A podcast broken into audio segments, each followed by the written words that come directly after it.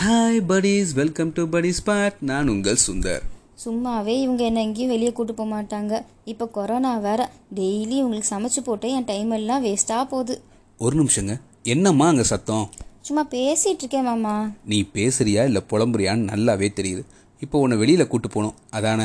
அப்படியே கண்ணை மூடு. நான் சொல்கிறத கேளு.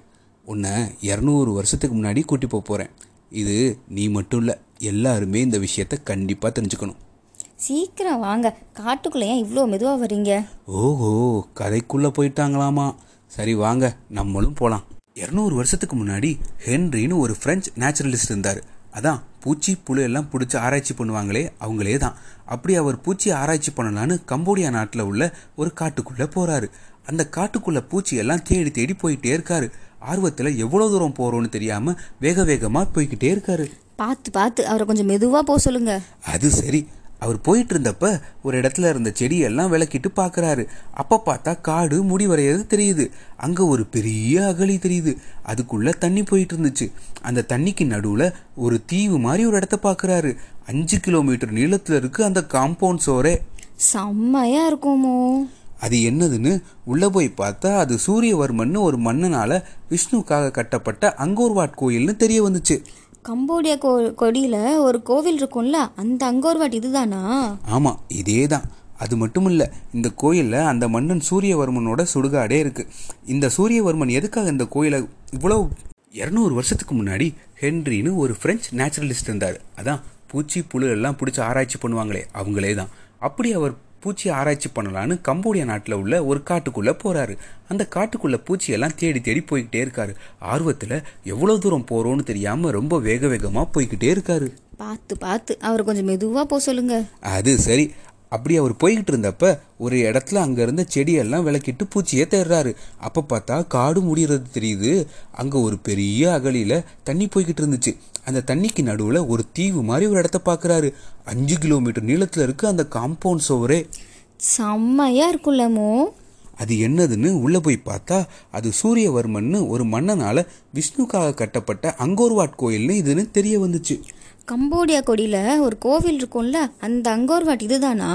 ஆமா இதே தான் அது மட்டும் இல்ல இந்த கோயில் தான் அந்த மன்னனோட சுடுகாடே. அந்த சூரியவர்மன் எதுக்காக உலகத்திலேயே இவ்வளவு பெரிய ஒரு கோயிலை கட்டணும்? அந்த கதையை இப்ப சொல்றேன் கேளு. பெரிய ஒரு கோயிலை கட்டணும் அப்படின்னு நினைச்சு இந்த கோயிலை கட்ட ஆரம்பிச்சாரு. பெரிய கோயில்னா நம்ம ஏரியா பிள்ளையார் கோயில்னு நினைச்சுக்காத. ஒரு ரைட்டர் இந்த கோயிலை பத்தி மக்களுக்கு சொல்றதுக்காக எப்படி சொல்றாருன்னா லண்டன் சிட்டியவே ஒரு காம்பவுண்டுக்குள்ள அடைச்சா எப்படி இருக்கும்? அப்படி இருக்கும் இந்த கோயில் அப்படின்னு சொல்றாரு. அப்ப பாரு அது எவ்வளவு பெருசுன்னு.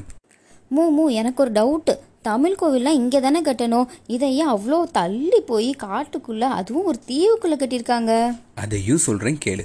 அதுக்கு நம்ம ஆயிரம் வருஷத்துக்கு முன்னாடி போகணும். ஐ ஆயிரம் வருஷத்துக்கு முன்னாடியா? அப்போ சேரர் சோழர் பாண்டியர் எல்லாத்தையும் பார்ப்போமா? நம்ம தாத்தாவை கூட பார்க்கலாம்.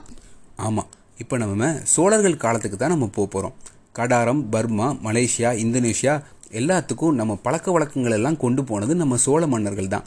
இங்கே எப்படி சோழர்கள் இருந்தாங்களோ அங்கே கம்போடியாவை பல வருஷமாக ஆட்சி பண்ணிட்டு இருந்தது கேமர் அப்படின்ற ஒரு அரச வம்சம் தான். அவங்களாம் இந்த அங்கோர்வாட் கோயிலை கட்டினது. கேமருக்கும் சோழருக்கும் என்னமோ சம்மந்தம் நம்ம சோழர்களில் குறிப்பாக ராஜராஜ சோழன் ராஜேந்திர சோழன் இவங்களெல்லாம் கடல் தாண்டி போய் அங்கே உள்ள இடத்தெல்லாம் பிடிச்சி ஆட்சி பண்ணாங்க அப்படின்னு சொல்லி நம்ம படிச்சிருக்கோமா இல்லையா? அப்படி அவங்க பிடிச்சி வச்சிருந்த ஒரு இடம் தான் கடாரம். ஓ அதனால தான் ராஜேந்திர சோழனை கடாரம் கொண்டான்னு சொல்கிறோமோ ஆமாம் அதே தான் இது எதுக்காக பிடிச்சாங்க அப்படின்னா சைனாவில் கடல் வழியாக போய் வியாபாரம் பண்ணுறதுக்காக ஒரு துறைமுகமாக இதை பயன்படுத்தினாங்க. அங்கே சோழர்கள் ஆட்சி பண்ணாமல் அங்கே உள்ள ஒருத்தனை அரசனாக நியமிச்சிருவாங்க. ஆனால் அவங்க அங்கே ஊரில் ஊர் மக்களோட வரிப்பணத்தை மட்டும் வாங்கிப்பாங்க. அப்படி இவங்களால் உருவான ஒரு அரச குடும்பம் தான் கேமர்கள். அதில் ஒரு மன்னன் தான் சூரியவர்மன். இவ்வளவு காலம் அந்த கேமர்கள் சிவனை கும்பிட்டுட்டு இருந்தாங்க. ஆனா சூரியவர்மன் காலத்துல அவர் சிவனை கும்பிடாம விஷ்ணுவை கும்பிட ஆரம்பிச்சாரு. அது மட்டும் இல்ல அவர் தலைநகரை இடம் மாத்தணும்னு வேற ஒரு இடத்த தேர்வு செய்றாரு. அதுதான் நம்ம அங்கோர்வாட் அப்போ அங்கே அவர் மாளிகையை தானே கட்டணும்? ஏன் கோவிலை கட்டியிருக்காங்க? அடையேன் அறிவே கோயில் வெறும் இப்ப இருக்கிற மாதிரி சாமி கும்பிட்றதுக்காக மட்டும் இல்ல. போர் எதுவும் வர்றப்ப மக்கள் எல்லாம் தங்குறதுக்காகவும் தானியத்தெல்லாம் சேமிச்சு வைக்கிறதுக்காகவும் அப்ப பயன்படுத்தினாங்க. அதனால தான் அந்த மன்னன் ஆசை ஆசையா விஷ்ணுவுக்காக யாருமே கட்ட முடியாத அளவு மிகப்பெரிய ஒரு கோயிலை கட்டணும்னு முடிவு பண்றாரு. அதுல தமிழக கட்டடக்கலையோட தாக்கம் கட்ட ஆரம்பிச்ச காலத்துல இருந்ததே இருந்துச்சுன்னு சொல்லலாம். அப்ப அவர் தமிழ் மன்னராமோ அதான் இல்லை. அவர் கம்போடியா கேமர் வம்சத்தை சேர்ந்தவர்னு அப்போதானே சொன்னேன். ஆனால் தமிழர்களோட தாக்கம் இந்த கோயிலில் இருந்துச்சுன்னு சொல்லலாம். இந்த கோயிலை கட்டினதுக்கு அப்புறம் சூரியபவன் பக்கத்தில் உள்ள எல்லா இடத்தையும் கைப்பற்றினார். அவரோட சாம்ராஜ்யம் வேற லெவலில் இருந்துச்சுன்னு சொல்லாங்க. அங்கோர்வாட் அப்படின்னா கடவுள்களின் நகரம் அப்படின்னு அர்த்தமா? இந்த கோயிலை சுற்றி மிகப்பெரிய அகழிகள் இருந்துச்சு. அதுக்கப்புறம் கோவில் மதில் சுவர் எல்லாம் அவ்வளோ பெருசாக இருக்குமா. அப்புறம் எப்படியோ அந்த கோயிலுக்குள்ளே போனால் அஞ்சு கோபுரங்கள் அதுக்குள்ளே போனால் மூணு கோபுரங்கள். அப்போ மொத்தம் எட்டு கோபுரங்கள் இருக்குது எல்லா கோபுரமும் தாமரை மொட்டு மாதிரி இருக்குமா. இவ்வளோ அழகாக ரசித்து ரசித்து இந்த கோயிலை கட்டின சூரியவர்மன் ஒரு போர்க்களத்தில் இறந்து போயிட்டார். அச்சச்சோ அப்புறம் என்னாச்சுமோ இதுதான் சான்ஸ்னு பக்கத்து நாட்டு மன்னர்கள் எல்லாம் போர் தொடுக்குறாங்க. கேமர் அரச குடும்பம் அதிலிருந்து எல்லா மக்களையும் பாதுகாக்கிறாங்க. எப்படியோ அந்த கோயிலை இருபத்தேழு வருஷம் கழித்து கட்டி முடிக்கிறாங்க. இவ்வளவு ரசித்து ரசித்து கட்டின இந்த கோயிலை சூரியவர்மனோட அஸ்தியை இந்த கோயிலோட சென்டரில் இருக்க விஷ்ணு சிலைக்கு அடியில் வச்சுருக்காங்கன்னு இந்த ஊர் மக்கள் இப்போ வர நம்பிக்கிட்டு இருக்காங்க. அவர் ஆசையாக கட்ட ஆரம்பித்த கோயில். பார்க்க தான் அவர் இல்லை பாவம். கொஞ்ச நாளைக்கு அப்புறம் இந்த கேமரோட ஆட்சி காலம் முடிவடையுது. இதுக்கப்புறம் புத்த துறவிகள் அங்கோர்வாட்டை சுத்தி வர ஆரம்பிக்கிறாங்க. விஷ்ணு கோயிலா இருந்த அந்த அங்கோர்வாட் அதுக்கப்புறம் புத்த கோவிலா மாத்திட்டாங்க. சைனால இருந்து வந்தவங்க எல்லாம் இது வந்து புத்த முறைப்படி இருக்கு. இது ஒரு புத்த கோயில் நினைக்க ஆரம்பிச்சாங்க. அப்போ புளியோதரை தயிர் சாதம்லாம் இப்போ கொடுக்க மாட்டாங்களா? திங்கிறதுலே இருநி இதுக்கப்புறம் இந்த கோயிலை பற்றி வெளி உலகத்துக்கு தெரிய வரவே இல்லை.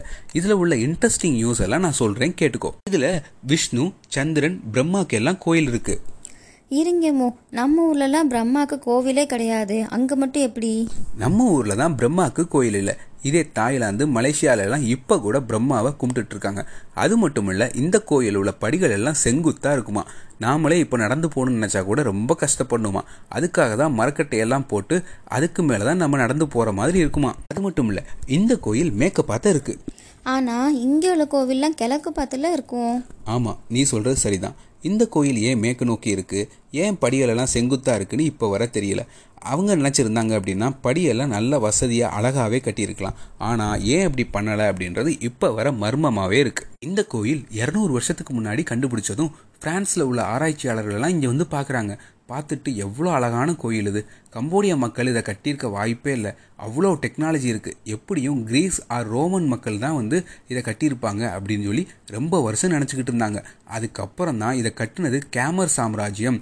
தமிழக கட்டடக்கலையை பேஸ் பண்ணி இந்த கோயிலை கட்டியிருக்காங்க அப்படின்னு தெரிய வந்துச்சு. இதுக்கப்புறம் தான் மொத்த உலகமும் திரும்பி பார்க்கச்சு இந்த கோயிலை. அவ்வளோ பெருமையான இந்த கோயிலை கம்போடியா அவங்க நாட்டோட கொடியிலேயே சேர்த்துட்டாங்கன்னா பார்த்துக்கோயேன் கம்போடியாவோட நாட்டு வருமானத்தில் ஐம்பது பர்சன்ட் இந்த கோயிலை பார்க்க வர டூரிஸ்ட் இருந்து வருதுன்னா பாரு. இதை வந்து கம்போடியா அவங்க நாட்டோட பெருமையாவே பார்க்குறாங்க.